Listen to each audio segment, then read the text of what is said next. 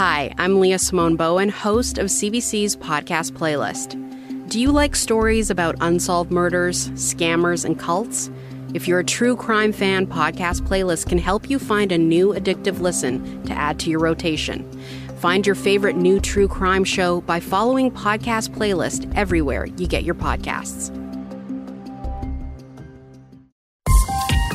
This is a CBC podcast.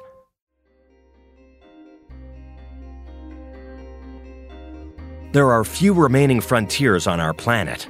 Perhaps the wildest and least understood are the world's oceans, too big to police, and under no clear international authority. These immense regions of treacherous water play host to rampant criminality and exploitation.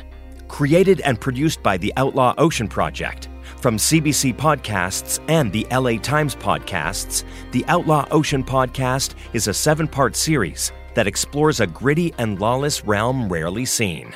Relying on more than eight years of reporting at sea on all seven oceans and more than three dozen countries, the podcast brings it all together into an immersive audio documentary series. Now, here's the first episode of The Outlaw Ocean. The episode you're about to hear contains descriptions of violence. Please take care.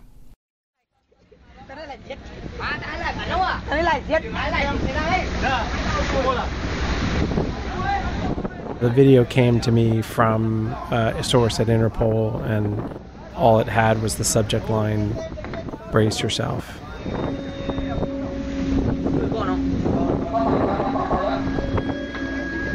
I opened it, and you know, it was hard to make out what was going on at first. It was obviously shot on someone's phone.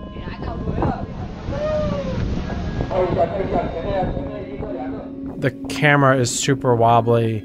It's at sea, and the water is very blue, and you see several large tuna longliners. These are big steel ships, and very early on into the video, you start hearing gunshots, and that's when I immediately stopped everything else I was doing and focused.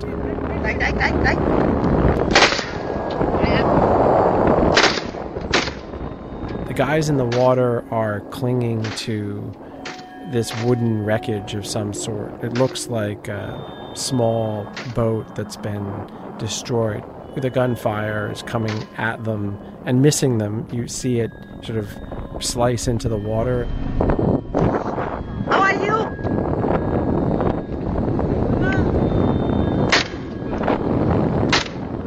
And the guy on the wreckage is now holding up. eh, Jesus Christ. He holds up his hands, um, palms up, and then he's hit. And there's blood all over the water.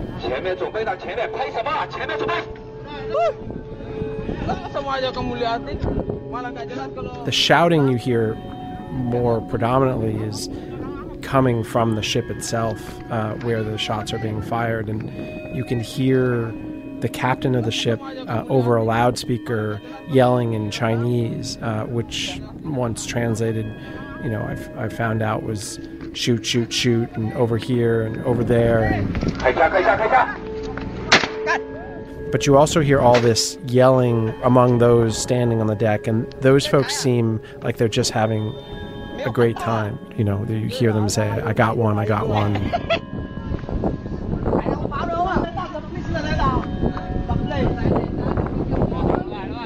They're just taking target practice. It's just. Uh, and that's the end of him. That last shot hit him, and now he's a pool of blood.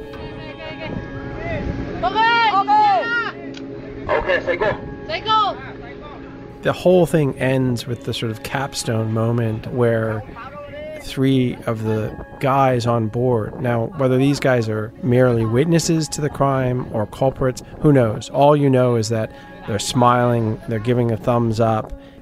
One guy is still smoking a cigarette while he's filming the others and the other guys are sort of hugging each other and posing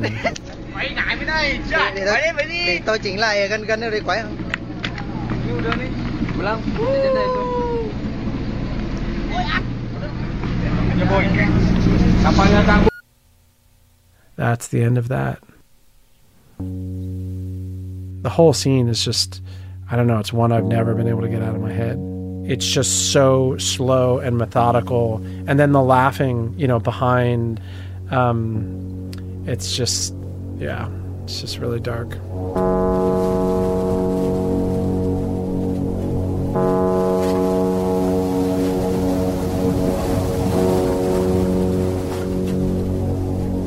This is The Outlaw Ocean, Episode 1 The Murder Video.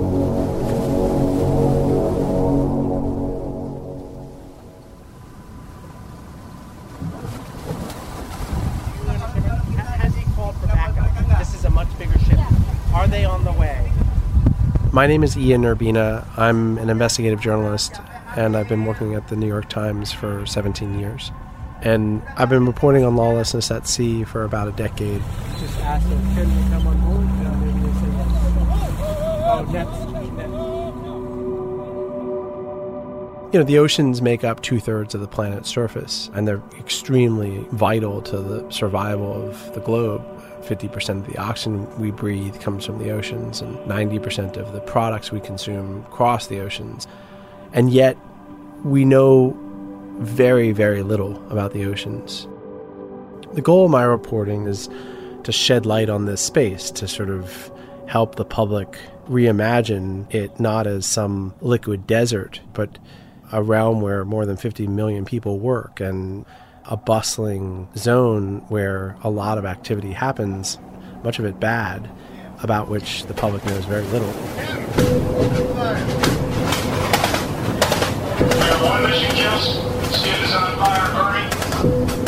The ocean through history has always been a place that people go to get away from landed life and to get away from other things, laws, governments. Um, it, it's been this metaphor for freedom.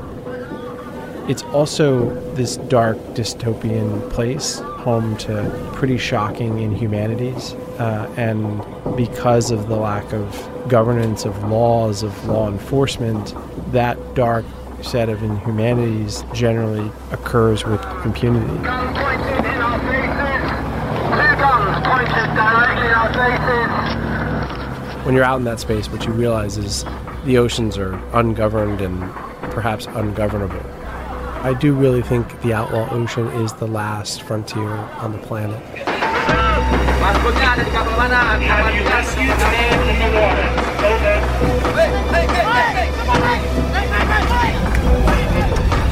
You have sea slavery, gun running, murder, rape, Crowded children sold into slavery.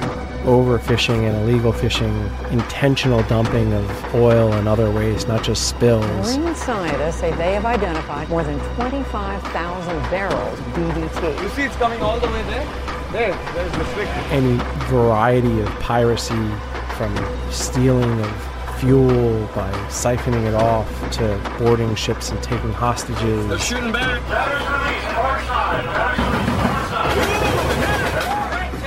It's sort of a wild west, a watery wild west.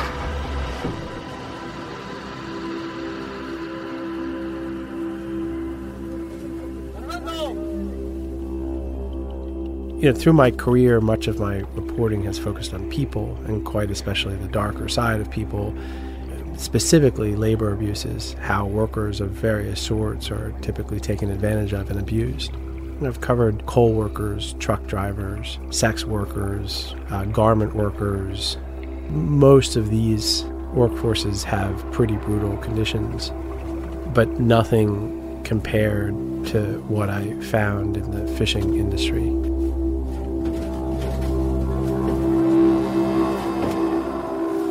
These workers are so far from land and so invisible to the people that benefit from their labor they're moving from one place to the next, so it's not a stationary factory. And the workers themselves typically are undocumented and usually from developing countries. So, for all these reasons, they're distinctly vulnerable. You find yourself thinking of what Upton Sinclair might have thought, felt, seen as he looked into meatpacking industry. The working conditions and the wages and the level of violence, you know, were, were so extreme that it really did feel like something out of the 19th century.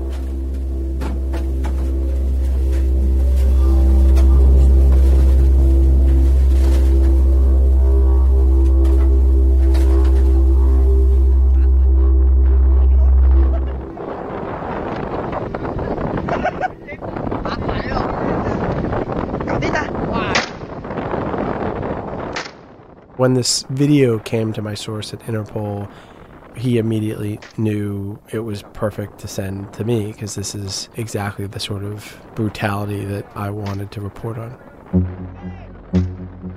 I called my source who had sent it to me and asked him to tell me what that was about, what he knew about that. And what I found out then was this footage had been found on a cell phone that had been left in the back of a taxi in Fiji.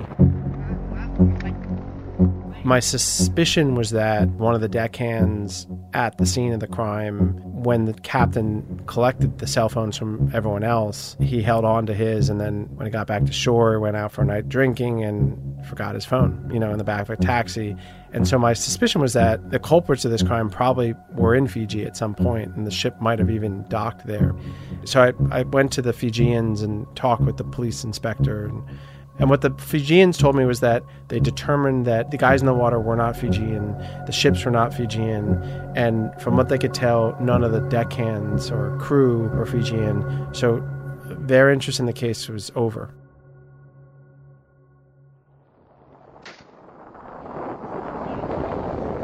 There was this strange disparity. On the one hand, you had this trove of evidence you had actual video footage, which is rare at sea because cameras are often confiscated. You have definitive proof of murder, you know, in that footage. You had at the end of the footage the faces of witnesses or culprits. So on the one hand, you've got really strong evidence.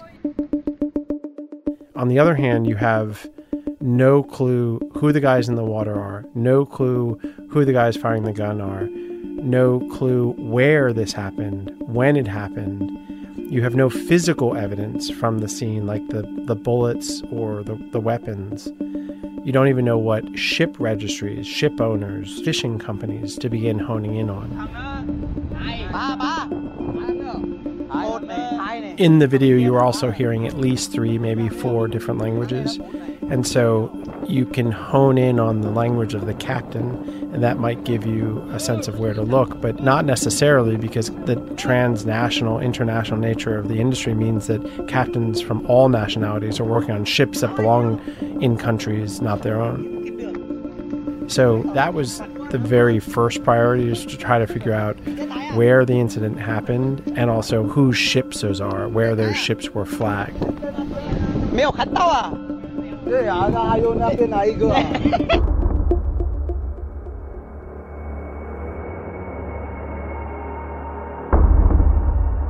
I figured if I just watched the video enough times, I could start finding clues. And eventually, I noticed that there was a ship in the background, and you can make out some of its identifying numbers. And so, with help from sources, I was able to identify that one vessel. And that was probably the biggest initial break in starting to hone in what country they were from and what fleet they were a part of. The vessel that emerged was the Chun E 217. And this was a Taiwanese owned tuna longline vessel. What that enabled me to do was immediately go for the corporate records of that ship and ideally figure out whether it was part of a fleet. I was able to hone in on the company that owned the 217, figure out who ran that company, the CEO. Lo and behold, the CEO of that company was a pretty big player within Taiwan. Harassed him a bit, took a while of calling, and finally was able to get on the phone with him and through a translator asked him about this incident. And what I learned was he was aware of the incident. The captain from that vessel had reported the incident to him, and the CEO had asked the captain to write up a report about it so that he could alert law enforcement. But the CEO wouldn't give me the name of the captain, wouldn't hand over the report he'd given, He also said that the 217 was just a witness to the crime and that the captain was still out at sea and therefore he couldn't be interviewed. And that's as much as I got.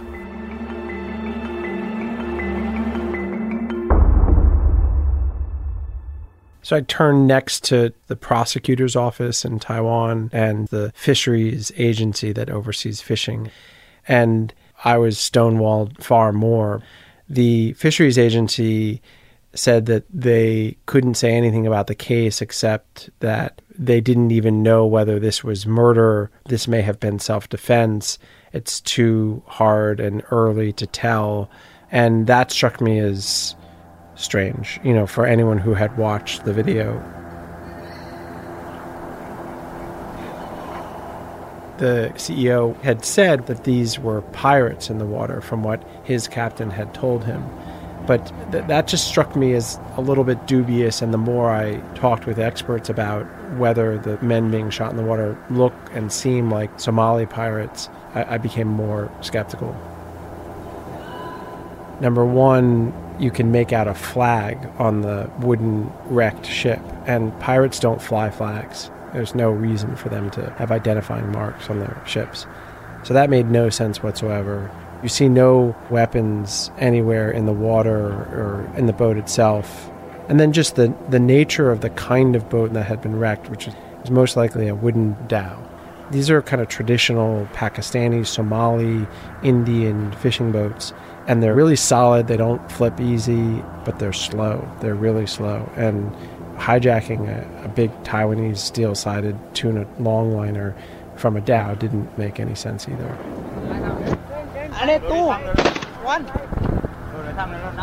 There's such a clear disparity between the people firing the guns and the people being hit by them. The, the guys in the water are 10 to 20 feet below the deck of the ship flailing about, open handed, unarmed. There are fishing nets in their boat, no weapons to be seen in the boat. The boat's sinking anyway. This is pure murder. There's no scenario in which that would be justifiable for force.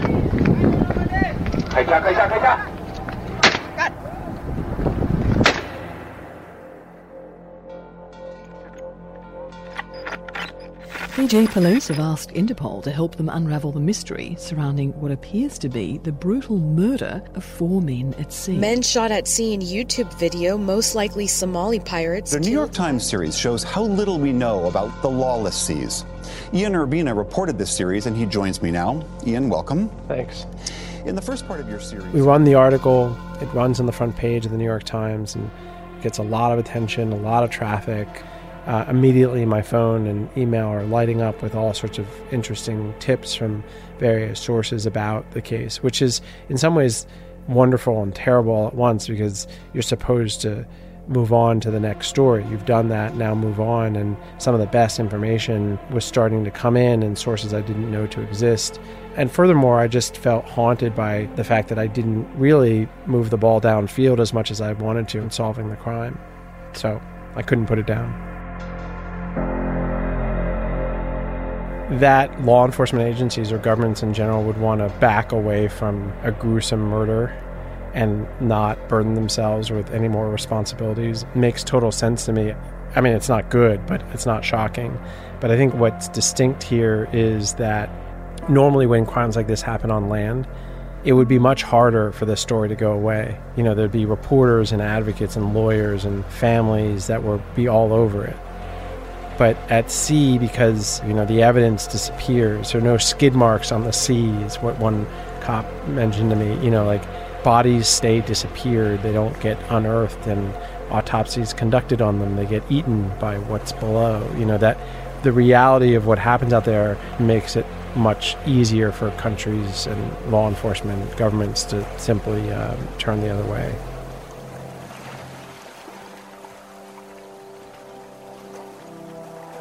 I've worked on coal mining and oil and gas industry and, you know, industries that don't particularly love investigative reporters. And even in those realms, you can always find people who will engage in some level. And what was so striking in this realm was every person who even answered their phone at the fisheries agency or the flag registry or the law enforcement, the Navy, would point me to someone else and just sort of give me this constant runaround. You know, getting the runaround is an occupational hazard of being a journalist, but I'd never experienced this to this degree. And at one point, I was kvetching about it to a maritime lawyer, and he said, "Oh, you're getting the maritime merry-go-round. There's a term for it." And you know, if you try to ask hard questions in our industry, they just point you to someone else, and so on and so on. We reject groundless or unwarranted accusations. Categorically deny all the information contained in the two reports that I had uh, mentioned. Statistics are rejected by industry officials here who question the sources and reliability of the buoy.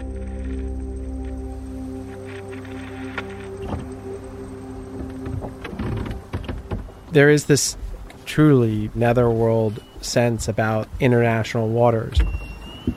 You cross the line at 12 miles from shore, and suddenly you're in this outer space of international waters or high seas, and what laws apply there shift.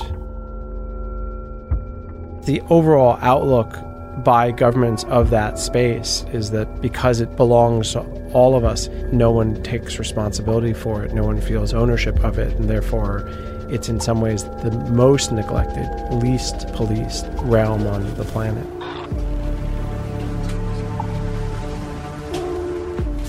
Laws are tough to enforce out there because no one's patrolling the seas even in national waters, when you look around the globe, most countries don't have the resources to have navies or coast guards. So they have no vessels they can actually put on the water to do police work.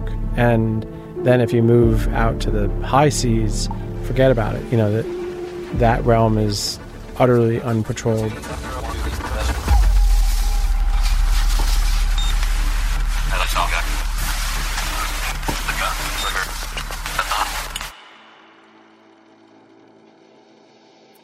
The old saying is crime is only countered as much as it is counted, and at sea, that's not much.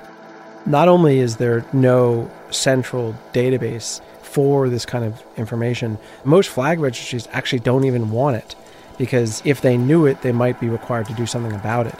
So there's just this general structural discouragement for the collection, centralization, making public of this kind of data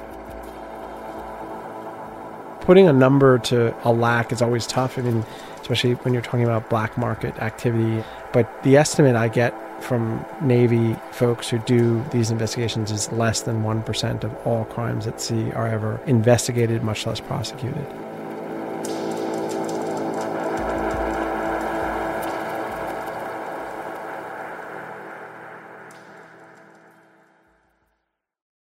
December 2017.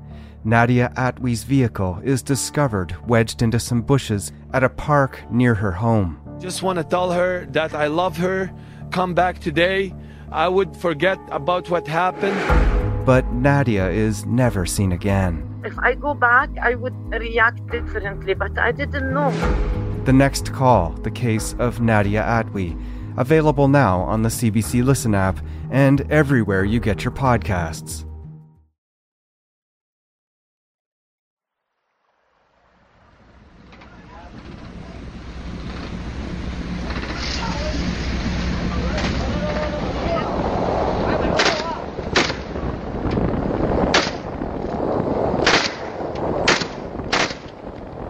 After the story ran, I went and watched the video again and just found myself no less disturbed by it. And I just couldn't put it away, even though I was supposed to move on. And my editor had told me in no uncertain terms to stop investigating it because I just didn't see what I hoped would happen, which is law enforcement would spring into action and feel embarrassed that this was put on the front page, and suddenly they'd be holding a press conference and saying they're going to do something about it, and I'd feel like my job here was done. They're going to take it from here, and that wasn't happening at all. So I just found myself um, haunted by it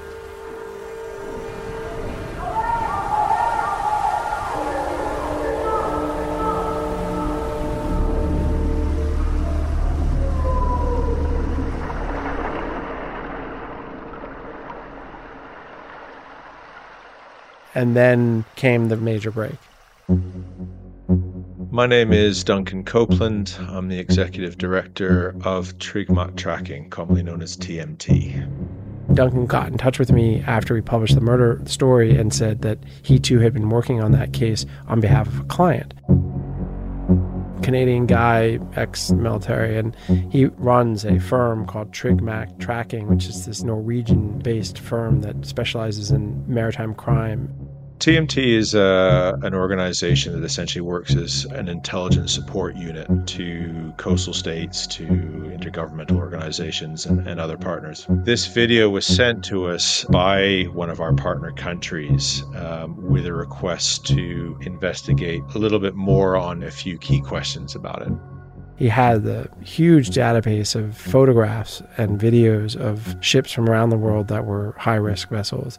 And his team had, through some algorithmic help, narrowed down vessels that were in the database with vessels that were in my murder video.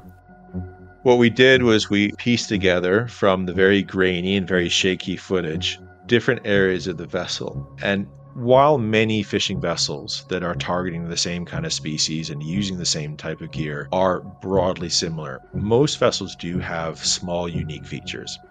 And this boat that uh, was in the video had a couple of interesting features that were not that common. So there's something called a chock. This is where they run the lines through when they're tying up to a dock or to another ship. And the configuration of that was a little bit different. You're able to count the number of ports in part of the boat and so on. We then ran a comparison through our systems, and in the end, we looked at over 3,000 photos of around 300 vessels. And luckily, we were able to hit on two vessels that matched enough of the features, and one in particular that had uh, a fairly high confidence level. And that boat was a vessel called the Ping Shin number 101. The Ping Shin 101 was completely new to me. I did not know that vessel. And furthermore, that same ship had been in an equally violent, potentially deadly filmed clash a couple months earlier that TMT had the video for. We were scouring YouTube for other examples, either involving this vessel or, or related incidences, and we came across a video involving the same vessel in this one, it didn't involve a shooting, but what it did show was essentially the vessel very aggressively trying to run down a smaller wooden boat. Yeah. Oh! Vaya, te vuela. Oh, salgo, salgo. uh. Okay. Yeah. In the background, you can hear a lot of noise. And that noise is very much one of excitement of the chase you know they're documenting it not because they're documenting a crime they're documenting it because they're having an exciting time.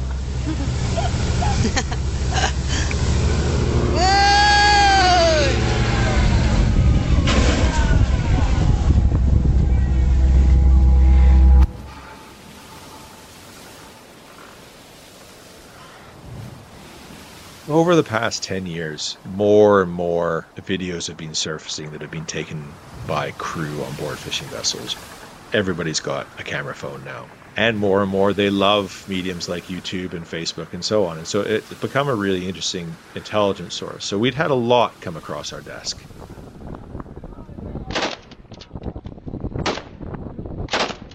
but this one was this one was different you know it's it's very very graphic in what it shows it's as cold-blooded as any crime that i've ever come across in the course of our work and it's hard because for us to be able to make an analysis like we were doing like who is this boat you're not watching it once you're watching it 25 times 50 times 100 times 前面准备到前面拍什么？前面准备。 I don't feel like I'm in a position to judge all the time. I, have never been a crew on board a longliner stuck out at sea for a year plus in the most difficult and the most dangerous profession in the world, um, particularly one who might have been under indentured labor with a, a, a brutal captain who knows emotionally where you go in that kind of place. But there's a cold bloodedness that sort of comes through this video that's um, it starts to haunt you a little bit.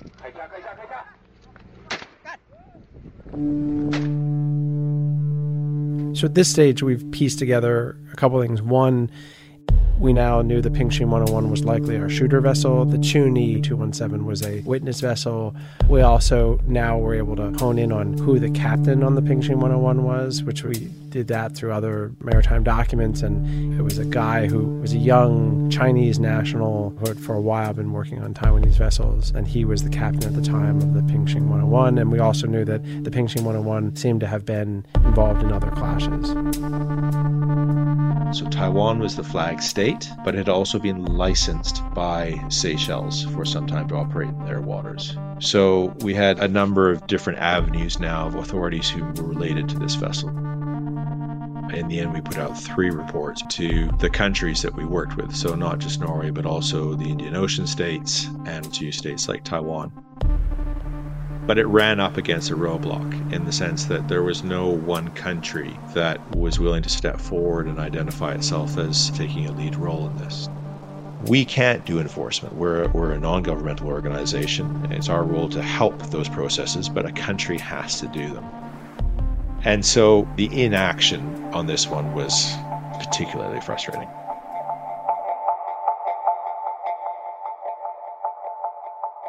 A really important point of context for understanding the murder video is to realize how the seas have been weaponized over the last 20 years. Previously, the presence of semi automatic weapons on a fishing vessel would have been a telltale sign of criminality. The only entities that were allowed to have arms were states, in other words, navies ships other than that were not really supposed to have arms on board, and that was sort of an agreed upon cultural norm. Then Somali piracy happened. Breaking news this morning pirates off the coast of Somalia have struck again. Of nearly 300 attacks reported last year, more than a third have taken place near the coast of Somalia. Four more ships, including the Greek managed Irene, have been hijacked by Somali pirates in the last two days. It's a U.S. flagged cargo ship called the Maersk Alabama. It was taken over apparently by Somali hijackers in the Indian Ocean about 300 miles off the Somali coast you look at the story of the Maersk Alabama, which is the ship upon which the movie Captain Phillips was based, and just bear in mind this is the first time in the 20th century that an American flagship had been boarded by a foreign hostile party by pirates. The pirates hijacked the container ship Maersk Alabama on Wednesday. They seized Captain Phillips and escaped to a lifeboat after the ship's crew regained control of the vessel. The Maersk Alabama was an American flag ship, and that's one of the reasons it got such a heavy response. But the month when that happened in 2009, there had been 150 other vessels that had been attacked by pirates. So this was a booming industry by 2009, 2010, and we were talking hundreds of millions of dollars being made on the ransom and theft of cargo and the ransom of crew. This is our 27th day in captivity. Our kidnappers are losing patience. Please help us. Please help us before we die. Please tell the, the government, you tell the company to pay so we can get home.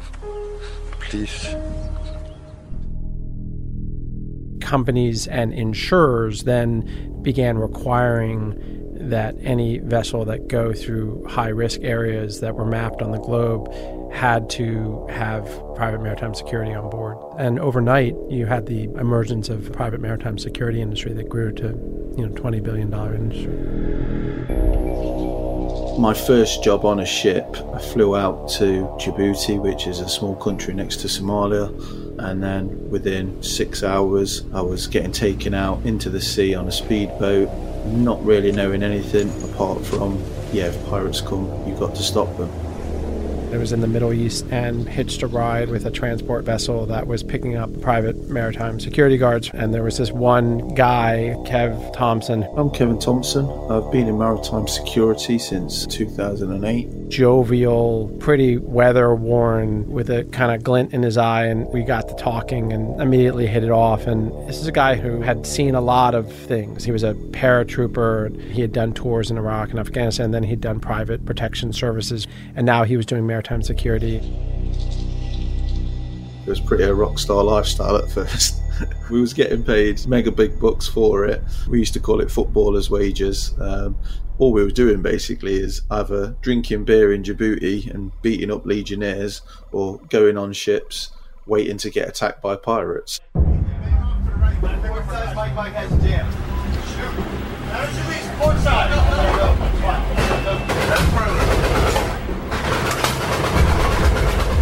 If they got within 800 metres of you, that is when we would fire warning shots. Most of the time, that's when the pirates do leave because they realise that there's an armed security team on board the ship. But some of the pirates, you know, they want to have a fight and they'll come closer and then they'll start shooting at us. Take L bridge. We do have. Port side. Batteries released. Port side. That's frozen. One of the ones that sticks in my mind, I had a guy with a Manchester United football shirt on. He had a hat on that looked like it had ears on it as well, like a leopard print ear, and a pair of shorts and flip flops. But you know, but then he's got an AK forty seven, and he's decided, right, we're going to attack this vessel now.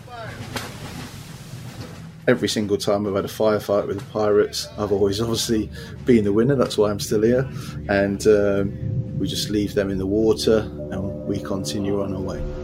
They hit it? you have this really intense pressure cooker situation emerging. On the one hand, you have decades of overfishing causing nearshore stocks to disappear, right? So you've got local artisanal fishermen who are doing subsistence fishing for local communities in five man boats that are having to go much further out from shore.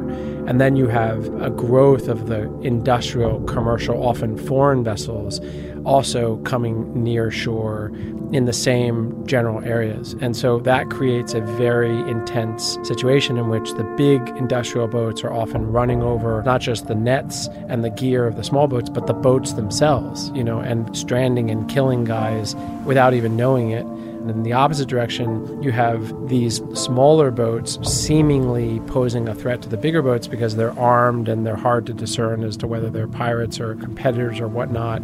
And so you have more of a clash between these two players occurring as the marine resources get more strained, and um, and now everyone's armed.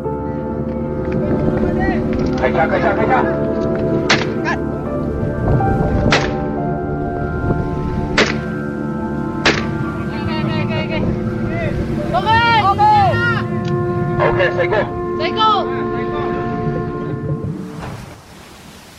So on the one hand, after 2008, you had the governments of the world realizing they couldn't do anything about this, so the private sector had to deal with it, and so everyone arms up. On the other hand, you have in the post 9 11 moment the opposite trend where countries are becoming even more nervous about attack, you know, and so they are passing, often with US prodding, a lot stricter rules about port security. And what that means is a bind. Everyone's got guys with guns so as to get through the dangerous neighborhoods, but no one's allowed to have the guys with guns on board when they need to drop off their cargo. So what do you do? You can't just throw them overboard. So thus emerges the clever solution, which is these floating armories. Shipping companies looking for protection bought excess patrol boats, converted those to act as private escorts, and started hiring them out to provide anti piracy security. They tend to be these converted ships that have storage lockers, huge storage facilities where all the guys keep their weapons and check them upon arrival, and then bunking quarters. And they might have 20, 30, 40 guys who are dropped off there. They're floating literally just a mile or two across the line from national to international waters. We are just leaving Resolution now. Request permission to come along starboard side to conduct a transfer. The ship, you know, unloads its cargo, comes back out, and heads to a new neighborhood. Maybe it's a new dangerous neighborhood, so they pick more guys up, or maybe it's not, so they don't pick guys up. So these security guards stay on these armories and wait for their next mission. So it's this weird, weird realm. I'll then get your passports and we'll put you on there, okay? The minute I heard about it, I thought, I have to get there. It's like, to me, I envision the bar scene in Star Wars. You know, like it's just this border town where you would get to encounter all these seedy characters, and indeed it was.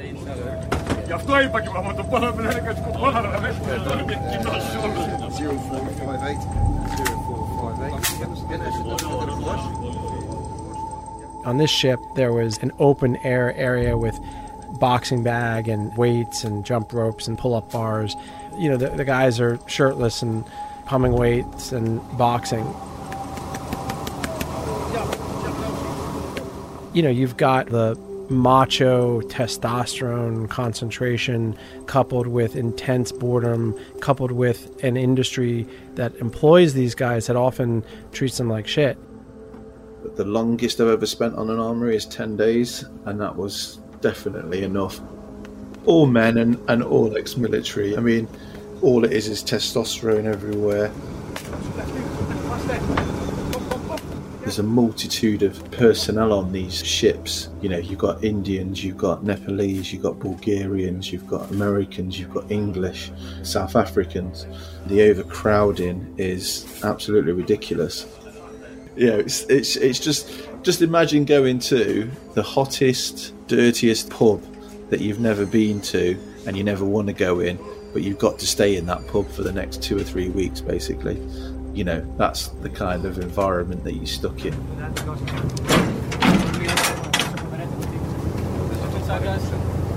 Uh, your weapons are obviously they'll be brought into the armory.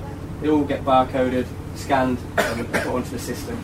Get you also receipt from you? Yeah, we will give you a scanned document for this. It probably would be a conservative estimate to say each armory has got maybe between 500 and 1,000 rifles on, and that could be different types of rifles from AK 47s, FN FALs, G3s, Browning BARs. Obviously, then got all the ammunition for them weapons, you know, so that would be 10,000 rounds of ammunition. Right magazines. If one of these armories was to get hijacked themselves, then thank you very much. You've just armed the whole of Yemen or Somalia, basically. I'm actually quite surprised that it hasn't happened already, that one of these armies hasn't been hijacked.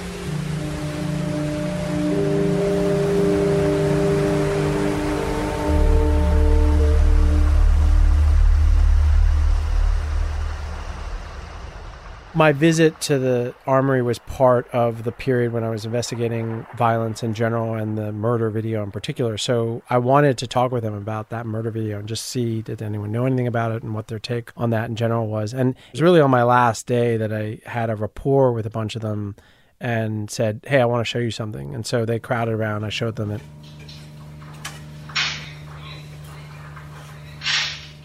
They watched it all in silence and no one said anything and kind of awkward quiet filled the space and after it was all over one finally said you know not how i would have handled it but sometimes that's how things get handled. That's all he would say.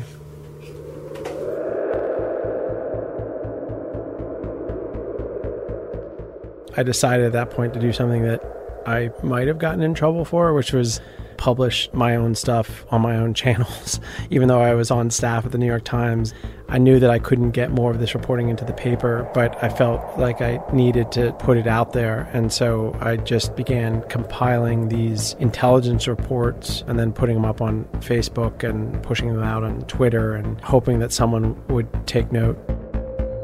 We identified the Ping Shin number 101. We still didn't know at this time whether the incident might have taken place, say, in the Seychelles waters or Somali waters or it was on the high seas. But we certainly had countries who had relations to this vessel. But in terms of investigating the crime itself, nobody really was willing to pick up and run with the ball. And we sort of sat at a bit of a stalemate in terms of what happens next. A year later, I heard that Nat Geo and this investigator, Karsten von Hoesslin, um, were intensely looking into the story and picking up where I'd left off and trying to solve who the culprits and, and victims were. Clearly, the boat level investigation was going nowhere. So Carson went after people who were on board the vessel you know, there are avenues that you can take because there are, for example, crew agencies, there are certain ports and certain countries, such as Indonesia, where the majority of crew may originate from. But nonetheless, to track down the crew who are on board a particular vessel during a particular period is an extraordinary bit of detective work. He tracked the captain of the Ping Shin 101 i.e., the person who ordered the killings, and with real scrappiness was able to locate four witnesses who were on the vessels at the time of the shooting and interview those guys in the Philippines and elsewhere. And he put names to the various players to an extent that I, I was not able to do.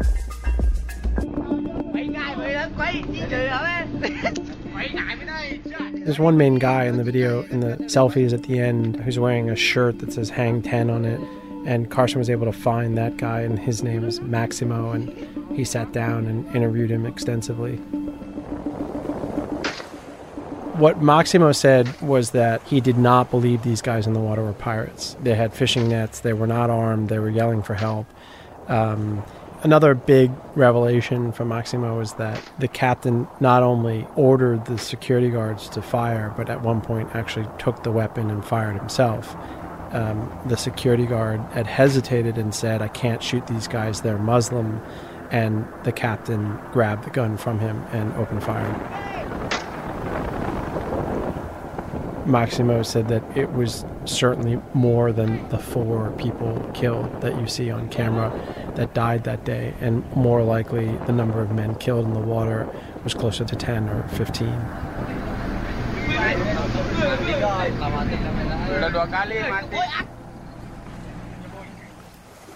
The captain, before everyone went back to work, told them to hand over their cell phones he wanted to wipe any footage off. But clearly, not everyone followed that order since one cell phone, still with the footage on it, ended up in the back of a taxi in Fiji.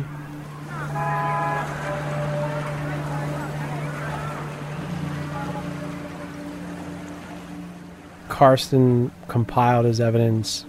I compiled my subsequent reports and the original reporting. We both separately called meetings with the Taiwanese government submitted to the prosecutor's office and were met with just dead silence.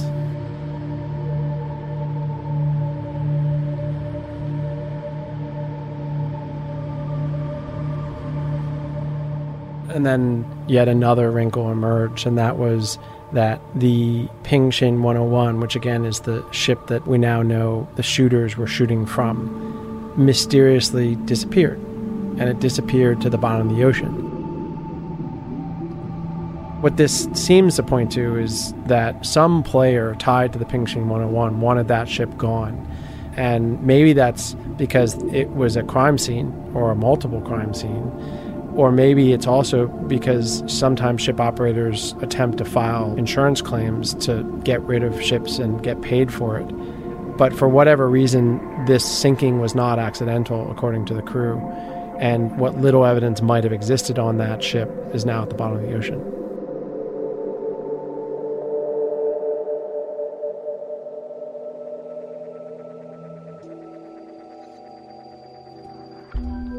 What makes the lack of investigation and prosecution even more egregious is that this murder was not an isolated case.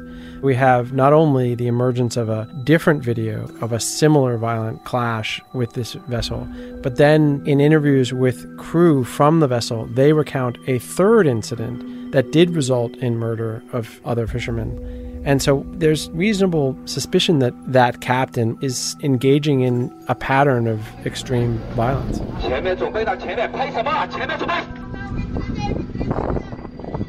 We have to assume that for every camera phone video that makes it onto a social media platform like YouTube, there must be many cases that were never documented at all or were and the, and the phone was thrown overboard or just sitting on someone's camera phone somewhere. And this again goes to the narrative that there is a lot happening at sea that we never ever hear about, particularly on the high seas. So, very much out of sight, out of mind of any country. I think one huge factor in understanding why impunity is so prevalent is the nature of the victims. Typically, the victims of these crimes are migrant, undocumented, and often from developing nations. And as such, their lives are valued less. And that means that when things go wrong, you're less likely to hear about them. And even if you do, there's less leverage, money, political import for anyone to do anything about it if the victims had been Americans or Germans or, you know, Norwegians, I think there wouldn't have been a story for me to tell. It would have already been known. The footage would have already bubbled up immediately to law enforcement. And then certainly what would have happened after I put it on the front page, my phone would have been ringing off the hook. And I feel pretty confident saying that captain, once he was named, would have been pulled off the seas within days. You know, the story has been put on the front page of the New York Times, and there's been a documentary series about it, and huge global attention.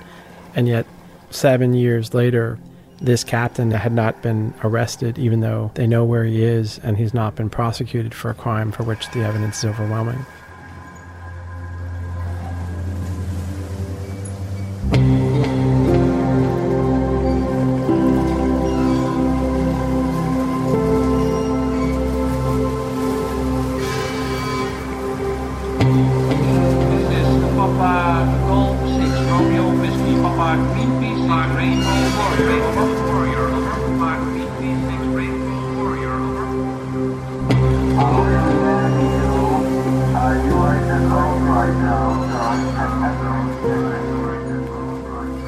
Was a real reckoning that occurred with the murder video investigation. Number one, it confronted me with just how impenetrable the maritime merry-go-round was. And the other realization was that on the other side of that bureaucratic wall were the victims, the culprits, the witnesses, the actual players themselves who are on the vessels. And if you could get to them, you could unpack this world.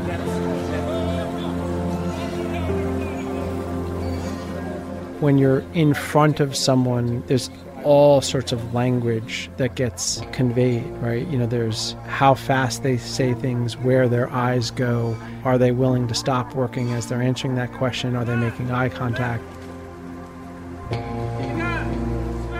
You have to witness the way that a room falls silent when certain officers walk in, the way that you never sit at certain tables or you never look at certain officers when they're speaking understanding what a boiling pot a vessel can become because of the cramped quarters and the smell and the boredom and the crappy food and the rats and roaches and you know unless you've been in the space you can't put your finger on the depravity and the intensity but also the humanity and camaraderie and the beauty and the allure of that open realm. You really have to get out there and see it to understand some of these emotional and ambient intangibles.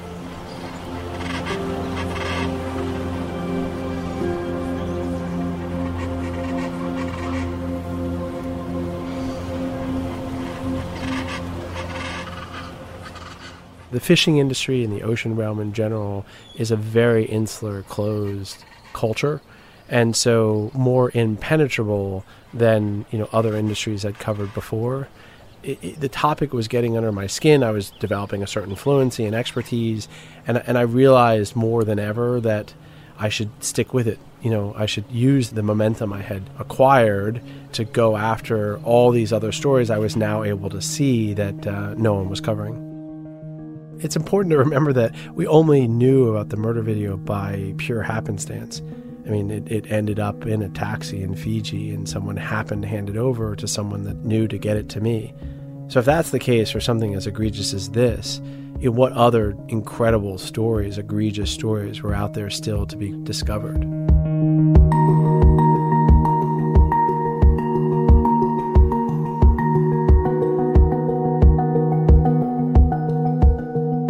On the next episode of The Outlaw Ocean, Tell him Shirley understands I've got to take into account his crew and my crew. He's attacked me. His crew have gone out with ski masks and thrown things at me. I suspect that the Thunder captain refuses to leave the boat because he's probably sinking his own ship, for all I know. I saw some of the boats myself, and they're very bare, they're very Spartan. Some of them also wash ashore with bodies on board, and some of them are so badly decomposed that one Coast Guard investigator told me he couldn't even identify their genders. From CBC Podcasts and the LA Times, this series is created and produced by the Outlaw Ocean Project. It's reported and hosted by me, Ian Urbina. Written and produced by Ryan French. Editing and sound design by Michael Ward. Sound recording by Tony Fowler. Our associate producer is Margaret Parsons. Additional production by Joe Galvin and Marcella Bele. This episode features music by Antarctic Wastelands, Earthen Sea, Kodomo, Machine Fabric, Appleblim, Stewars Man, Darwin, Louis Futon, Stoneface and Terminal, Alessandra Chiletti, Mellerman, and Alberto Trey. Their music is available online at the Outlaw Ocean Music Project website and wherever you stream music. Please check out their work. Additional music by Scott Coatsworth, Britt Brady, Matthew Stevens, Gamatone, and Fabio Nascimento.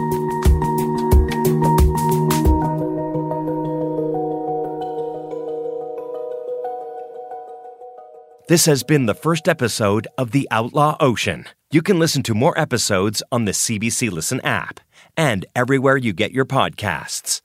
For more CBC podcasts, go to cbc.ca slash podcasts.